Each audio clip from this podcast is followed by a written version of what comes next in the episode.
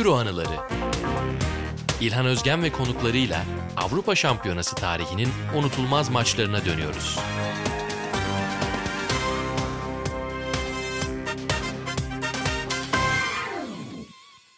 Selamlar yeni bölüme hoş geldiniz. Euro anıları devam ediyor ve bugün özel bir konuğumuz daha var. Sevgili Orkun Çolakoğlu. Selamlar abi hoş geldin. Merhaba, hoş bulduk. Yani seninle tanışıklığımız var ama ilk defa bu kadar uzun sohbet edeceğiz herhalde. Bir de ilk kapanma döneminde YouTube'da o başarısızlıkla sonuçlanan kayıt dönemimizde bir programımız vardı. İnternet faciaları olduğu dönemde. Evet abi öncelikle çok teşekkürler çok memnun oldum davetinden ötürü. Yani ben seni zaten keyifle dinliyorum ama dediğin gibi ilk kez böyle uzun soluklu ve yayınlanacak bir sohbet içine gireceğiz. Dolayısıyla Aynen. ben de bunun için ayrıca heyecan duydum.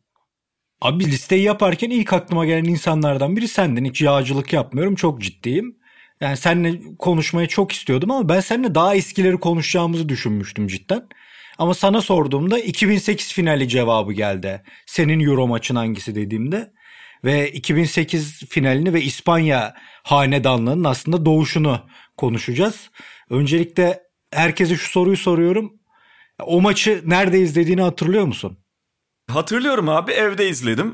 şey çok sıradan olduğu için mi bilmiyorum hatırlıyorum. Ya şey o zamanlar işte ailemle birlikte yaşıyordum. Hani bizim evde izledim.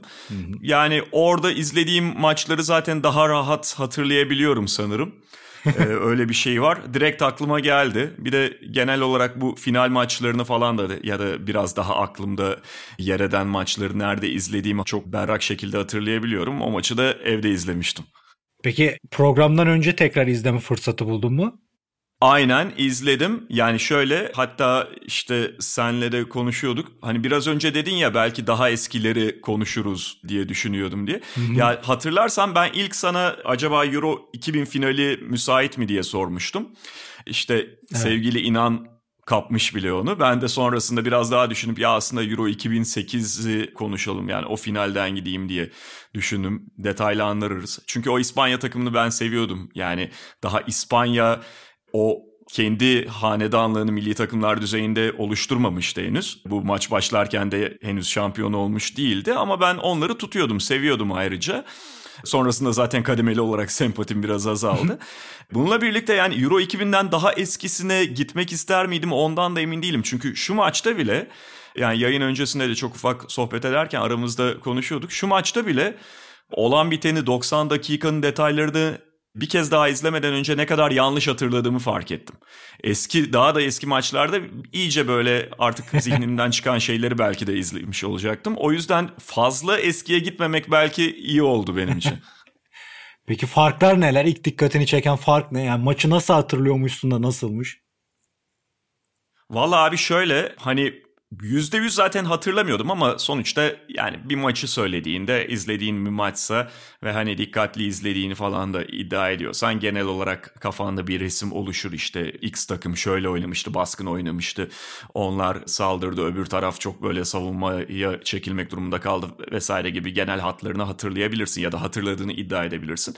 Ben de bu maça dair mesela İspanya'nın daha üstün olduğunu hatırlıyorum ki yani 90 dakikanın ortalamasında belki özellikle son yarım saatteki şeyle birlikte bunu iddia edebilirsin ama mesela ilk yarı için hiç öyle bir şey yokmuş. İzleyince tekrar onu hatırladım. Yani ya da ikinci yarının başında bambaşka problemler vardı İspanya için. Yani o ilk yarıdaki görüntüyü falan tekrar görünce Allah Allah ben nasıl burada İspanya üstünlüğü hatırlamışım yani hangi İspanya'yı hatırlamışım gibisinden gerçekten şaşkınlık yaşadım. Çünkü öyle bir şey yok. İlk yarıda Aragones muhtemelen soyunma odasına gittiğinde skor dışında çok memnun değildir o görüntüden. Hatta ikinci yarının ilk bölümünde de yani fazlasıyla böyle kontrolsüz hiç öyle İspanya'ya sonrasında haklı olarak atfedilen kontrol oyununu falan oynayamayan ya da rakibe dikte edemeyen bir İspanya var. Almanya şahane mi? Almanya çok böyle tıkır tıkır futbol mu oynuyor? Hayır ama Almanya ilk yarıda genel olarak daha fazla pozisyona giren. Hatta yani 1-0'a kadarki bölümde işte maçın ilk bölümünde falan Almanya daha iyi olan taraf. Kesinlikle ya bahsettiğin o akılda öyle kalma durumu aslında biraz eski bundan birkaç turnuva önceye de gittiğimizde İspanya'nın hep nasıl diyelim böyle sempatik kaybeden olmasından kaynaklanıyor bence. İşte Euro 2000'de hatırlıyorsun Raul'ün kaçan penaltısı işte Zizou'nun ortaya Aha. çıktığı maç çeyrek finalde eğleniyorlar. 2002'de İtalyanlarla birlikte Kore'nin kurbanı oluyorlar. Hakemin o bir karış geçen topta golü vermemesi falan. Elenen gene İspanya. İşte 2006'da Ukrayna maçı gibi çok acayip tempo yapıp o zaten pas oyunu bu adamların ben 1960'lardaki maçlarını izliyorum. Orada bile döneme göre çok pas yapabilen orta saha oyuncuları var. Bütün bunlarla birleşince İspanya hep ya güzel oynuyorlar ama bir türlü kazanamıyorlar takımı olarak zihnimizde yer etmişti ve burada kazanmaya da başlayınca burada galibiyetler de gelince artık insanlar için sonunda iyi top oynayan İspanya kazanmaya başladı oldu ve zihinlerde bahsettiğin İspanya modeli yerleşti. Eze eze kazanan, topu rakibe göstermeyen, kalesini göstermeyen ve 90 dakika karşı tarafta oynayan İspanya. Ama burada da 2010 Avrupa şey Dünya Kupası'nda da Dünya Kupası'nı hatırlasana David Villa'nın kahramanlıkları olmasa belki de grupta bile zorluk yaşayacaklardı da. 2012'de tabii, aynı tabii. şekilde e, yani aslında İspanya'nın da o hükümdarlığını böyle eze eze 3 kupa aldı gibi anlatmak da bahsettiğin gibi biraz şey işte o sempatinin uyandırdığı imaj diyelim. Kesin abi ben ona bir ekleme yapayım. 2004'ten itibaren hızla büyüyen Barcelona şeyinin de hmm. etkisinin olduğunu düşünüyorum. Yani Barcelona kendini işte biraz İspanya'dan dışarıda tutar. Kaldı ki üst üste o Barcelona takımlarının merkezinde tamam yani işte tabii ki İspanyol oyuncular da var ya da İspanya milli takımında oynayan oyuncular da var ama Ronaldinho sonrasında Messi, İspanyol olmayan yıldızlar bunlar. Ama bununla birlikte Barcelona ile birlikte bir İspanya'nın yan yana gitme hali var ya 2006'dan Aynen. itibaren falan. O da bence algıyı çok etkiliyor. Yani o senin bahsettiğin 2010-2012 şampiyonlukları da tabii ki 3 tane büyük turnuvayı üst üste kazanmak çok büyük bir başarı. Yani milli takımlar düzeyinde tarihin en büyük takımları arasında o 2008-2012 İspanya'yı da yazmak gerekiyor. Ama Kesinlikle. başarı esasen olduğundan daha yüksek algılanıyor ve bence bunda işte o Barcelona döneminin de etkisi var. Yani buna ben de sen de dahiliz. Belki eskiyi biraz böyle ya İspanyollar da ne top oynardı falan diye hatırlıyoruz. Xavi Iniesta'yı biraz Barcelona formasıyla hatırlıyoruz. biraz İspanya milli takım formasıyla hatırlıyoruz. Bir de tabii bu turnuvada yani Final biraz dediğimiz gibi hani dağınıktı. Almanlar ilk yarıda daha iyi gözüküyor. Daha fazla pozisyon üretiyorlar. Ciddi pozisyon en azından. Ama oraya kadar gelirken İspanya hani özellikle bir Avrupa Şampiyonası'nda böyle bir yaz turnuvasından beklentine göre bayağı iyi top oynuyordu. Muhtemelen o da biraz algıyı etkiledi.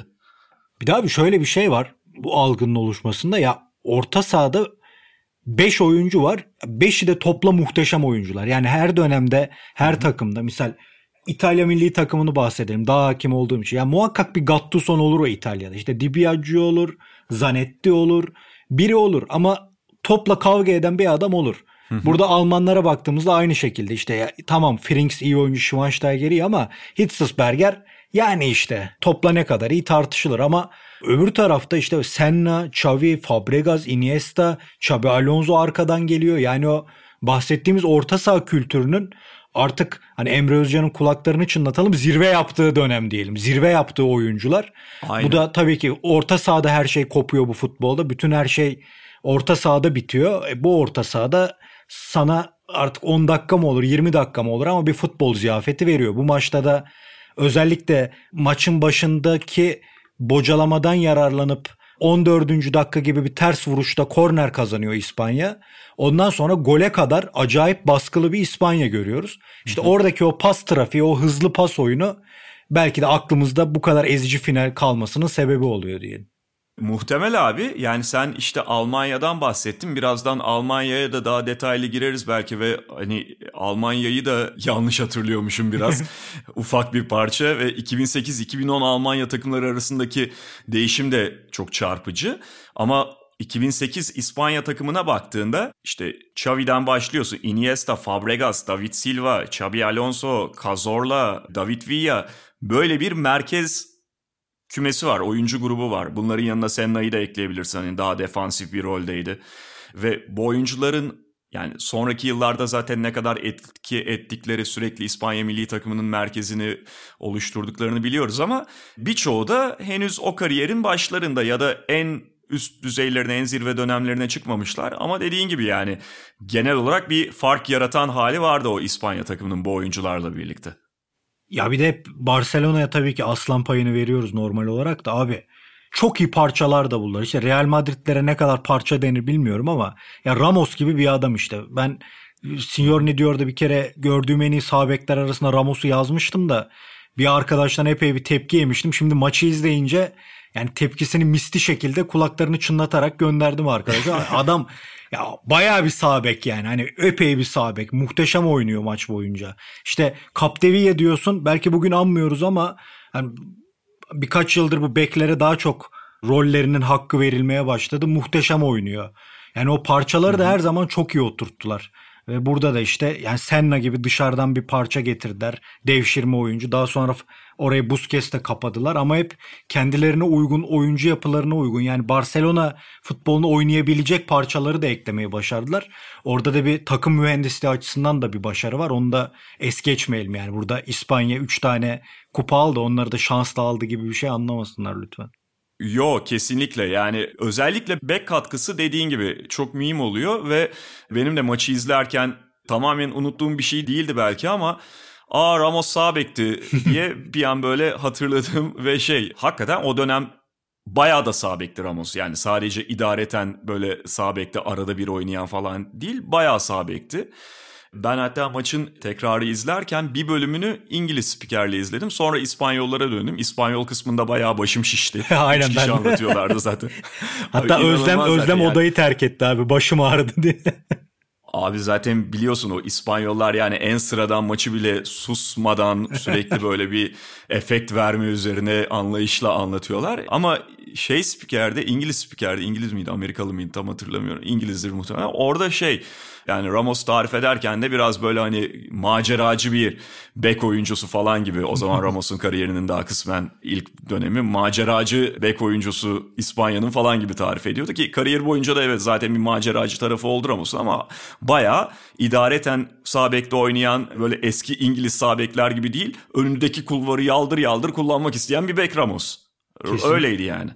Yani orta sahasını övdük takımın ama Almanlarla mukayese ettiğimizde o savunma hattı da yani Lam, Metzelder, Mertesaker, Friedrich bir tek Lam'ı belki de bence üst seviye oyuncu olarak görebiliriz.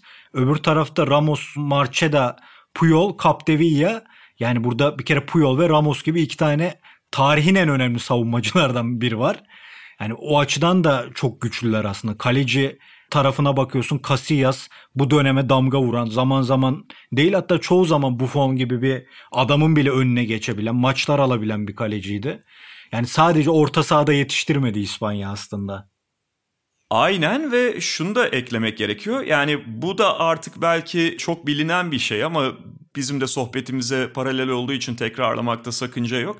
Yani bu İspanya takımı da aynı dönemdeki Barcelona gibi sonuçta sadece pas yapmaktan ve topu tutmaktan ibaret bir takım değildi. E, topu kaybettiklerinde geri almakta da bir maharetleri var. Mesela bu maçın işte son 30 dakikasında benim dikkatimi çeken ne oldu ve sen hani Almanya kıyaslaması yaptın ya. Almanya'ya karşı mesela topu kazanma ve savunma yapmaktaki bu takımın üstünlüğü de özellikle 60 dakikadan itibaren falan çok belirgin. Yani o baskıyla ve enerjileriyle, presleriyle Almanya'yı oynatmadılar son yarım saat. Evet. Resmen oynatmıyorlar. Zaten abi şey hep bu Barcelona futbolu Rinus Michels ve Hollanda akımından onun zihninden beslendiği söylenir biliyorsun. Aha. Ve ben hep şunu düşünürüm yani zaten Rinus Michels'ten beslendiği etmenler, beslendiği maddeler topu kazanmak. Yoksa Ajax'ın oynadığı futbolla Barcelona'nın oynadığı futbol arasında bir benzerlik yok top ayağındayken. Onlar Barcelona topu aldığında İspanyol futbolunun geliştirilmişini oynuyor ama topu alana kadar ki o pres ve o presin geliştirilmiş artık gelişmiş hali diyelim. O Hollanda'nın total futbolundan alınma. Bahsettiğin gibi yani bunu bir sonraki Avrupa Şampiyonası finalinde de göreceğiz. Ben o İtalya'nın can damarı olan Pirlo'ya yaptıkları baskı ve Xavi'nin Pirlo ile adam adama topluyken Pirlo adam adama oynadığı dönem yani Xavi'yi bir beyin olarak her zaman kabul etmiştik ama o topsuz oyundaki marifetleri de muazzamdı. Kesinlikle haklısın. Almanya'yı da şöyle geçelim istersen. Yani Almanya'nın çok geçiş dönemi ama bu geçiş dönemlerinde de işte bir şeyleri başardılar. Bence onlara kredi verdi. Yani 2006'daki yarı final, 2008'deki bu final yavaş yavaş böyle hani ne kadar başarılı oldular, ne kadar o jenerasyonu kullandılar bilemem ama bunlarla bile bir şey başardılar ya. Kesinlikle abi. Yani işte 2006 Almanya takımı zaten hep şey olarak anılır ya. Yani Almanya milli takımını ve futbolunu Alman taraftarlarla, Alman halkıyla şey biraz barıştıran takım gibi bir şeyi vardır o takımın. Öyle anılıyorlar ki hakikaten de öyle. Yani o takımdan bir şey beklenmiyordu ama ondan sonra gönüllerine girdi Almanların bir kez daha. Ondan öncesinde çünkü yani onlar biraz da farklı yaklaşıyor. Geçmişte envai çeşit başarı zaten yaşamışlar. Dünya kupaları kazanmışlar. Kulüpleri Avrupa şampiyonu olmuş defalarca. Sen sonuçta Almanya kamuoyunu dandik futbol oynayarak ya da oyuncu yetiştirmiyorken çok fazla kandıramıyorsun. Böyle konsolide edemiyorsun büyük turnuva hadi kenetlenelim falan diye. Bunu da işte 90'ların sonunda 2000'lerin başında yaşadılar. Yani o 2002'de finale giden takımları bile biliyorsun sevilmeyen bir takımdı. Zaten o dönemde işte şeyi başlatıyorlar. Bu Alman futbolunu evet. tekrar dizayn etme projesini başlatıyorlar bir taraftan. Şimdi bu takıma henüz tam yetişmiyor o ve yani bir dönüşüm ufak da olsa belki var ve 2006'da da burada da bir takım taşlar döşeniyor. İşte e, Löw zaten takımın başında 2006'dan sonra Löw takım başına geçiyor. Ama esas olarak yani ben demin dedim ya izlerken Almanya milli takımının bu kadar sınırlı olduğunu da net hatırlamadığımı, 2008'de bu kadar sınırlı olduğumu net hatırlamadığımı fark ettim diye. 2010 kadrosunu açıp baktım ondan sonra Dünya Kupası kadrosunu o 2010 kadrosuyla 2008'deki bu kadro arasında da net birkaç tane oyuncu farkı var. Yani 2010'da bir anda tekrar iki seviye falan atladığını görüyoruz Almanya'nın. İşte bu 2008'i sayıyorsun abi. Kalecilerden sonra bak kalede de daha şey yok. Neuer evet. yok zaten. Hani Lehmann işte kariyerinin son aşamasında. Savunmacılar Az önce dediğin gibi yani Lam dışında öyle aslında elit düzeyde bir savunmacıları yok. İşte orta alanda Balak, Schweinsteiger falan takımı taşıyor ama biraz fazlaca yük özellikle ofansif anlamda onların üzerine kalıyor gibi. Hücum hattı Mario Gomez henüz çömez diyebileceğin noktada. Klose, Kranyi, Neuville, Podolski. Abi 2010 kadrosunu açtığında o kadar fark var ki yani Toni Kroos gelmiş, Mesut gelmiş zaten. İşte Kedira ekleniyor. Schweinsteiger zaten yerini sağlamlaştırmış durumda. Hücum hattına Thomas Müller dahil olmuş. Mario Gomez artık daha Mario Gomez döneminde. E, savunmada da Boateng'ler falan çıkmış. Of. Kaleye Neuer geçmiş. Yani ciddi farklılıklar Kesinlikle. var. 2008 takımı henüz Almanya'nın tekrar böyle o şeyini atabildiği ve yeniden yapılanmayı tamamlayabildiği ya da tamamlamaya yaklaşabildiği bir dönem değil. Ama o Almanya'ya da işte 2010'da daha da gelişmiş İspanya bu sefer karşısına çıkıp o yarı finalde gene pek kaleyi göstermeden öyle hatırlıyoruz diyelim hata yapmayalım almışlardı. Orada da evet bak orada da şey vardı abi. Yani onu da hatırladığımı düşünüyorum. Onu da böyle dışarıda izlemiştim. Onu da biraz hatırlıyorum. Muhtemelen 90 dakikayı Mesela tekrar izlesem aa şunu şöyle hatırlıyormuşum bunu yanlış hatırlıyormuşum derim ama evet İspanya iyice böyle topa sahip olan bir takımdı ama Almanya'da direkt oyunu çok tehlikeli oynuyordu yine ve bayağı pozisyonları vardı o şey. 2010'da İspanya'ya elendikleri maçtı diye hatırlıyorum. ben İtalya maçları dışında bu kesinliği kuramıyorum abi çünkü unutuyoruz normal. Onun için Doğru, rahat tabii. ol. Peki abi bu maçın sence kırılma anı ne? Ben çok zorlandım ya. Maçın kırılma anı nedir diye düşünürken bir ara maçı unuttum. Var mı sence bir kırılma anı maçın?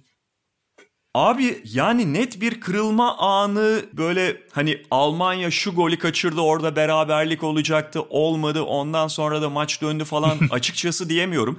1-0 e, da diyemiyorum çünkü erken geliyor gol. Yani ilk yarıda gelen bir gol var abi oradan sonra 50 defa çevirebilirsin oyunu.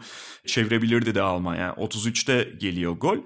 Ama hani tek bir pozisyon söylemem gerekmiyorsa eğer bilmiyorum belki hile yapıyor gibiyim ama bu demin de tekrarladığım 55-60'tan itibaren hani ona 60 diyelim daha düz olsun. Son yarım saatte hakikaten Almanya'ya pek top oynatmıyor İspanya. Top oynatmıyor derken yanlış anlaşılmasın yani mutlak bir böyle topu alma, Almanya'ya vermeme, tamamen onları şey yapma durumu değil ama Almanya geride olan ve skor arayan, beraberlik golü arayan taraf olarak hakikaten hemen hiçbir şey üretemiyor. Biraz böyle rakip sahaya yerleşmeye çalıştıklarında o demin bahsettiğimiz baskıyı görüyorlar. Kaybediyorlar. O baskıyla İspanya sürekli savunma arkasına sızmaya çalışıyor. İşte zaten Torres ondan sonra o oyundan çıktıktan sonra da Guiza var. Bu oyunculara sürekli hattın arkasına pas yolluyorlar falan öyle oynamaya çalışıyorlar. Ve şey de yok işte o sürekli topu ayağında tutarak oyunu öldürmeye çalışan İspanya da yok. Yani kazandıkları topu direkt oynama evet. çabası içindeler. Ya yani dediğim gibi tek bir pozisyon söyleyemiyorum ama maçın son yarım şey yarım saatinde oyunu aslında bayağı kontrol ediyor İspanya. Öyle bir böyle ortasından ayırabileceğimiz tarafı var bence maçın.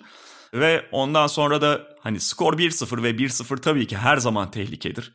İşte Almanya zaman zaman duran top kazanıyor. Onlar belki çok daha tedirgin etmiştir İspanyolları maç oynanırken falan ama oyunda aslında çok da tehdit eden bir şey olmuyor İspanya'yı Almanya tarafından. Evet. Ya bilmiyorum sen ne düşündün izlerken çok merak ediyorum. Bahsettiğimiz gibi işte 15. dakika gibi bir korner kazanıp baskıya başlıyor İspanya. Ondan sonra Almanya yavaş yavaş bence İspanya'nın enerjisini emmeye başlıyor. Yani o baskıyı kırmaya başlarken çok İspanya vari bir hücumda Torres'in golü geliyor ama hücum İspanya vari kabul ediyorum ama zor bir gol. Yani topun oraya gelişi Hı-hı. çok rahat. Senna getiriyor, arada Xavi'ye bırakıyor, Xavi alıyor, araya koyuyor. Her şey tamam ama Torres'in vuruşu çok ustaca. Yani birkaç sene sonraki Torres o golü atabilir miydi emin değilim. O, ya yani o gol olmasaymış, o golü çıkaramasalarmış o dakikalarda bence Almanya İspanya'yı daha çok zorlayabilirmiş diye düşünüyorum. Çünkü maçın genelinde senin de benim de o hatırlayamadığımız Almanya'nın oyuna ortak olma çabaları cidden azımsanmayacak seviyede. Onun için ben golü yani çok basit bir şey gibi görünüyor ama gol çok önemli o baskıyı arttırdıkları anda buldukları için. Ve çok zor çok klas bir gol. Doğru kesin öyle Torres tarafından öyle. Yalnız abi golde de öyle savunma hataları var ki yani abi hani ulan Almanya tarihinde böyle bir şey olmamıştır herhalde diyorsun izlerken. Yani iki stoperin arasından kaçması falan böyle saçma sapan hatalar işte Lehmann o şekilde mi çıkmalıydı? Bir sürü soru işareti var golde. Abi zaten orta ikili herhalde ikimiz daha hızlıyızdır Metzel'den ve Mertesaker'den. Ya bu kadar hantallıkla bu kadar tabii, başarı tabii. olması da büyük iş. Tekrarlayalım. Ya felaketler cidden. Aynen yani işte o dönüşümü tam yapamamışlar henüz teknik ayaklar takıma serpiştirilmeye başlamamış falan diyorduk demin. Savunmanın ortası da böyle yani Almanya tarihinin... Beckenbauer'le Schwarzen. tabii tabii geçmiş takımların standartlarıyla falan kıyaslarsan çok vasat kalan bir şey. Hatta vasatın... Ki az önce bahsettiğin abi bence o 2010'daki mesela Hummels de bence çok hantal bir oyuncuydu ama yani oraya Boateng'de muazzam bir sıva yapmışlardı. Yani o o kadar çabuktu Hı-hı. ki sakatlanmadan önceki döneminde. Tabii tabii. Eksikleri çok iyi kapatıyordu. O yönden bir noksanı çok kıyak bir şekilde gideren adam olmuştu aslında Boateng sonraki takım için. Aynen aynen abi yani dediğimiz gibi bugünden bakınca şimdi nasıl İspanya'yı biraz böyle bütün halinde hatırlıyorsak 2008, 2010, 2012 Almanya'da sonuçta 2010'dan itibaren kademeli olarak yükseldikleri için 2014'teki şampiyonluğa kadar biraz böyle o yıllar şey gibi hatırlanıyor ve işte 2006'da sempatik takımdı. 2008'de arada biraz ya Almanya işte iyiydi o zamanlar falan gibi. Yani hani kötü berbat bir takım değildi. Neticede finalde oynamış ama Almanya standartlarına göre özellikle ondan sonraki 10 yılda falan ortaya koyduklarına bakarsan çok vasat kalan ya. bir Almanya takımı. Şimdi yanlış anlamasın dinleyiciler de Türkiye, Çek Cumhuriyeti ve Hırvat maçlarını kazandı ama ağam şahım bir futbol oynamamıştı 2008'de. Ufak patlamalarla turları geçtik. En iyi oynadığımız maç, en eksik oynadığımız maç Almanya maçıydı. Yarı finalde hatırlıyorsan. Türkiye'nin en iyi Kesin. maçıydı o maç ve yani bir ara Tolga orta saha oynayacak filan geyikleri vardı hatırlıyorsun. Kadro o kadar küçülmüştü sakatlar ve cezalar yüzünden. Yüzde yüz abi. Sonraki Almanya'ya filan bu kadar eksik gittiğini düşünsene 2012'de filan. 2012'de İtalyanlar onları eledi de işte Pirlo'nun filan çılgın oyunu vardı ondan eledi. Yoksa o takım da hatırlıyorsan final için direkt adı yazılan takımdı 2012'de. O zaman Krooslar, Mesutlardan sonra çok yenilmesi çok zor bir takıma dönüşmüşlerdi yani. Kesin abi kesin ya bu Türkiye konusundaki yorumuna da birebir katılıyorum. Yani oradaki aslında en etkileyici bizim futbolumuz Almanya karşısında oynandı muhtemelen. Peki abi senin o bahsettiğin son 20 dakikada benim çok bayıldığım bir oyuncuydu zaten de buradan Metin Özgen'e babama da selam göndereyim. O tapardı. Zaten bu tarz oyuncular için herhalde beni evlatlıktan reddeder yani. Hani Senna'yı 5 sene daha izleyeceksin deseler yapabilir bunu. Bu ya Brezilyalılara belki de kötü oldu bu tarz oyuncuları yetiş, yetiştirip genel o Brezilyalıların üretken orta sahalarını kırdılar belki ama ya Brezilya bu alanı kapatan, bu seken topları toplayan, reboundları alan defansif orta saha konusunda hakikaten çok rakipsiz bir ülke. Yani İspanya gibi orta saha cenneti olan bir ülkeye devşirme adam aldırtıyorsun Senna'yla ve o 20 dakikada o kadar muazzam bir futbol oynuyor ki ve bir pas arası yapıp zaten topla çıktığı bölüm de var. Guiza indiriyor, golü kaçırıyor filan. Ve orada da yani maçın yıldızlarından biri Senna oluyor bir anda. Yani 70 dakikayı Ömer Üründül'ün tabiriyle görünmedi ama maçın kahramanı statüsünde oynarken 20 dakika ortaya çıkıp bütün pas aralarını yapıp topu oyuna sokup topu İspanya'da tutup yani topu oyuna sokma da şey gibi değil. Hani Albertini yapardı ya kapar yanındakine verir tamam bitti. Ya öyle de değil yani. Bayağı incesini de oynuyor, basitini de oynuyor. O bölge muhteşem bir yama adam. Yani harika. Ya muazzamdı hakikaten ve şeydi sen de az önce söyledin henüz Busquets çıkmamıştı Hı-hı. Barcelona B'den. 2010'dan itibaren işte Busquets de takıma yerleşmiş oluyor. Barcelona'da da ilk 11'i alması bir sene sonra olması lazım. Ama şey o zamanlar İspanya milli takımında böyle bir arayış var. Devşirme oyuncu sen de bahsettin ve o kadar net oturuyor ki. Şimdi şöyle bir şey de var. Evet, zaman zaman biraz böyle görünmez kahraman haline bürünüyor bu tip oyuncular ama o İspanya milli takımıyla da belli bir kontrast da oluşturuyordu ve belki o yüzden biraz direkt takımın ihtiyacı olan şeyleri yaptığı için bir taraftan da görünür ya da katkısının hissedilir bir tarafı da vardı. Ben şeyi de hatırlıyorum belki sen de hatırlarsın. Tam o 2008 döneminde Fenerbahçe'ye transferi habire yazılan evet, oyunculardan biriydi evet. seninle. Yani spor basınında geçmişte özellikle Fenerbahçe'ye falan sürekli sürekli yazılan ama aslında hiç de gerçekte o e, transferi yaklaşmayan bunlardan oyuncu. biriydi. Tabii Zamorano abi biliyorsun yani. Zamorano sonra zaten Trabzonspor'a kadar getirilmişti. Zola vardı bir yer. Ama Senna bildiğim kadarıyla şeydi hakikaten Fenerbahçe'nin çok ciddi temasta olduğu falan bir oyuncuydu. Sonra olmadı. Şu anda da bu arada Villarreal'de şey galiba yönetici gibi bir görevi var. Yakışır. Senna'nın ve ya o dönemin hani belki hatta daha üst düzey kulüplerde de İspanya içerisinde forma giyebilecek ama milli takım vasıtasıyla bence hakkı özellikle bu şampiyonlukta çok verilmiş olan, bu takıma da çok lazım olan bir oyuncusuydu. Ya dediğin gibi Brezilyalıların devamında da bu tip oyuncu yetiştirme şeyi oldu. Geleneği oldu.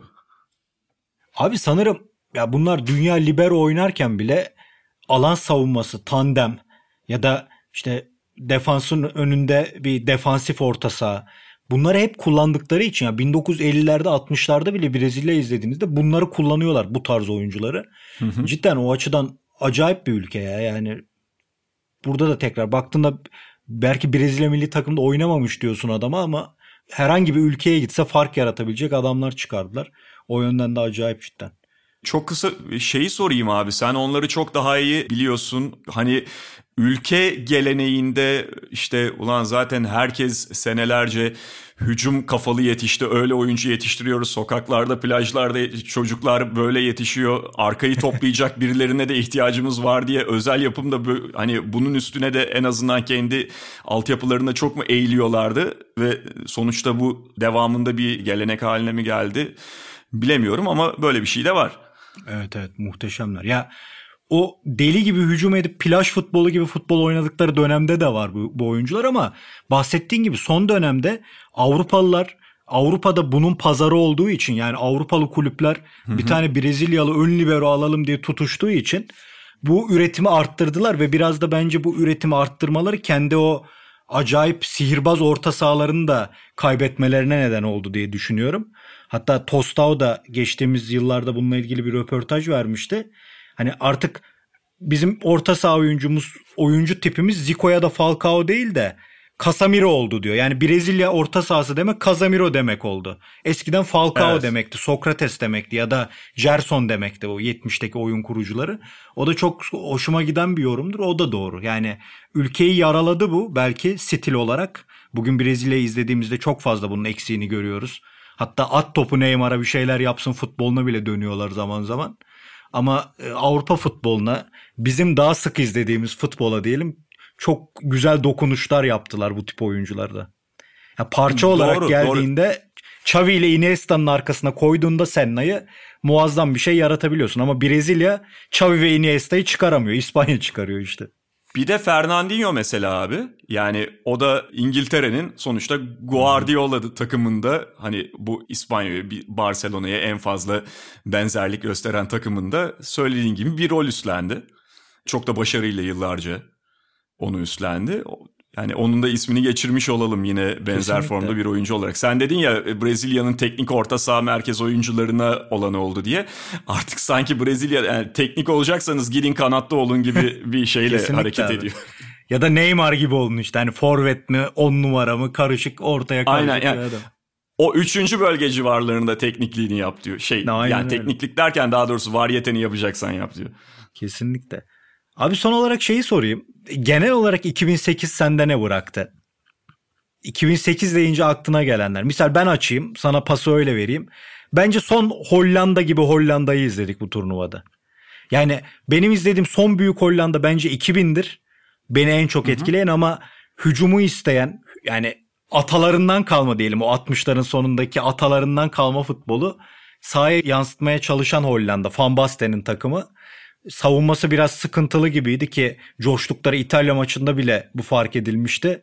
Nihayet zaten Rusya o savunmayı çözüp götürmüştü Hollanda'yı ama ben Hollanda'yla ve İspanya'nın çıkışıyla tabii ki hep bağdaştırırım bu turnuvayı.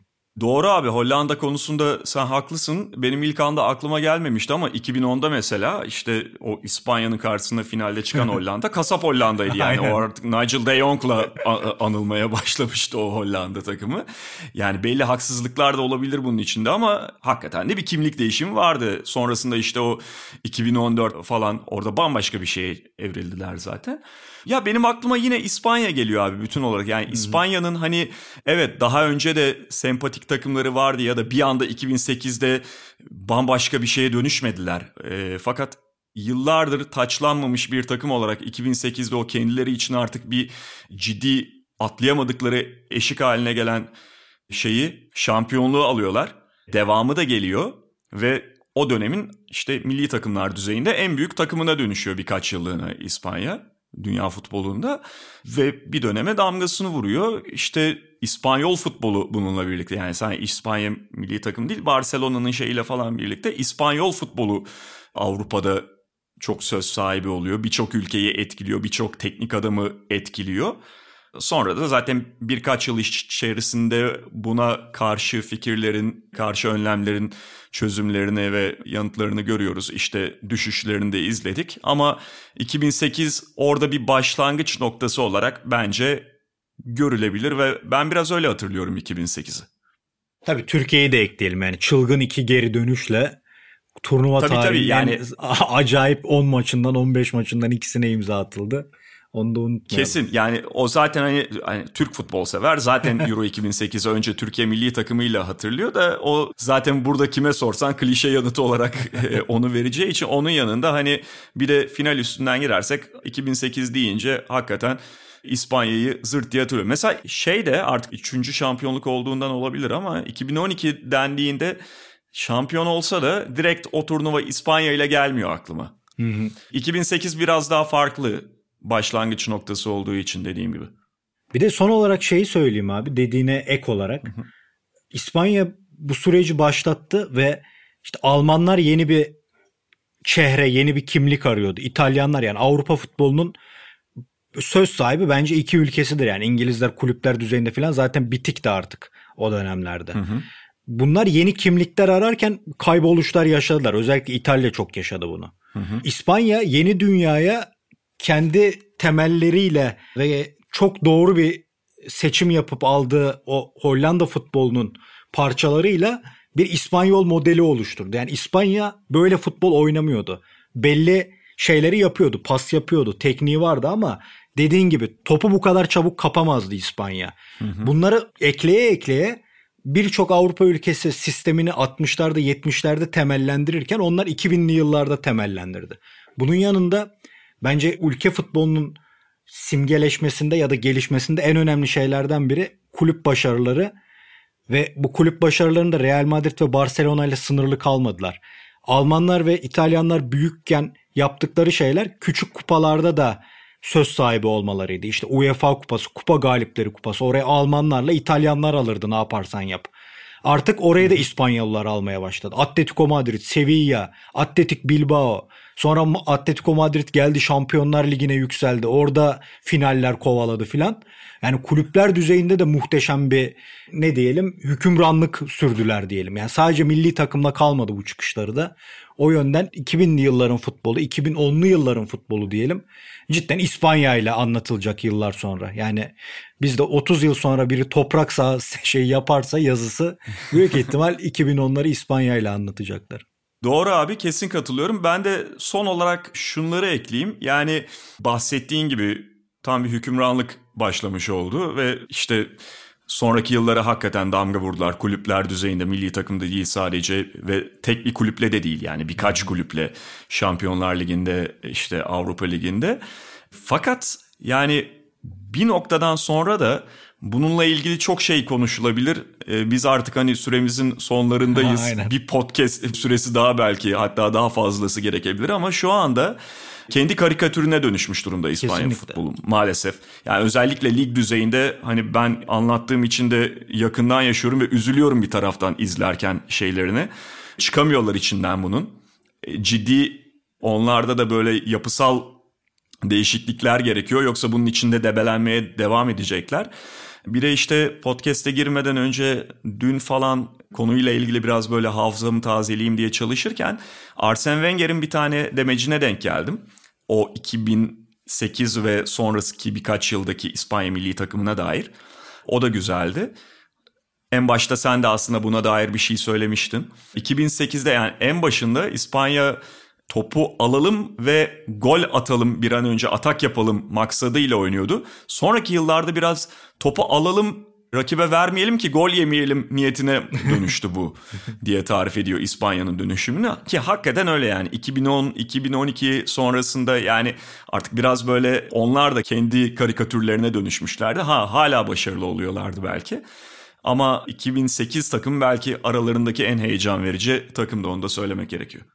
Yani yerinde saydıklarında Guardiola dışında antrenörlerin dünyasına dönüşmüşken futbol Guardiola dışında oraları zorlayan bir İspanyol antrenör de çok da çıkaramadılar gibi geliyor. Almanlara baktığında her gün meyve toplar gibi antrenör toplayıp büyük sahnelere gönderiyorlar. İtalyanlar kötü olsa bile bir şekilde konuşulacak antrenörler çıkarıyorlar ama İspanya o kadar başarılı devam ettirdi mi bu stilini oradan da aslında görebiliriz. Kesin yani o dönüşümü sağlayamadılar. Hani bu finali konuşurken biraz İspanya ağırlıklı konuştuk ama dediğimiz gibi o 2008 takımıyla biraz böyle İspanya'nın yanında sönük kalan oyun olarak değilse de e, bugün e, kadroları yan yana yazdığında Aa, o kadar da iyi bir takım değilmiş dediğini Almanya. Ondan sonra yıllar önce yaptığı şeyin, harekatın, o stratejik planlamanın meyvelerini almaya başladı. Antrenör bazında da dediğin gibi sürekli yeni antrenörler çıkarlar çıkarlar ve artık onlar hakim olmaya başladı Avrupa futboluna. Abi biz yani bitiremeyeceğiz onun için bitirelim. Yoksa evet senle abi. şu an sen çok, bir pas attın ben buradan çok dışına, Alman futboluna girmeyeyim ama senle bu öbür sezon özel bir şey yapalım böyle. Çok çok zevk aldım çünkü. Ama bitiremeyeceğiz. Ben de abi, ben de. E, finalin biraz dışına çıktık. böyle camdan çağrılan çocuk gibi hemen içeri girelim biz. Yani e, tebrikler İspanya diyelim ve içe girelim. çok teşekkür ederim. evet. Ağzına sağlık. Çok sağ ol. Ben de teşekkür ederim abi. Senin de selamlar. Sizlere de teşekkür ederiz. Diğer bölümde bir başka muazzam maçı, bir başka hoş sohbet insanla konuşmak dileğiyle diyelim. Hoşça kalın. Görüşmek üzere.